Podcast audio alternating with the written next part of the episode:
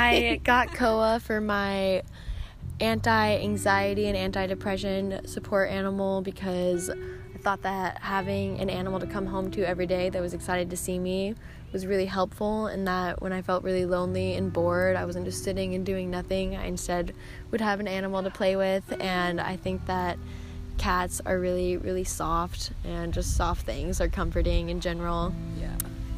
There you go.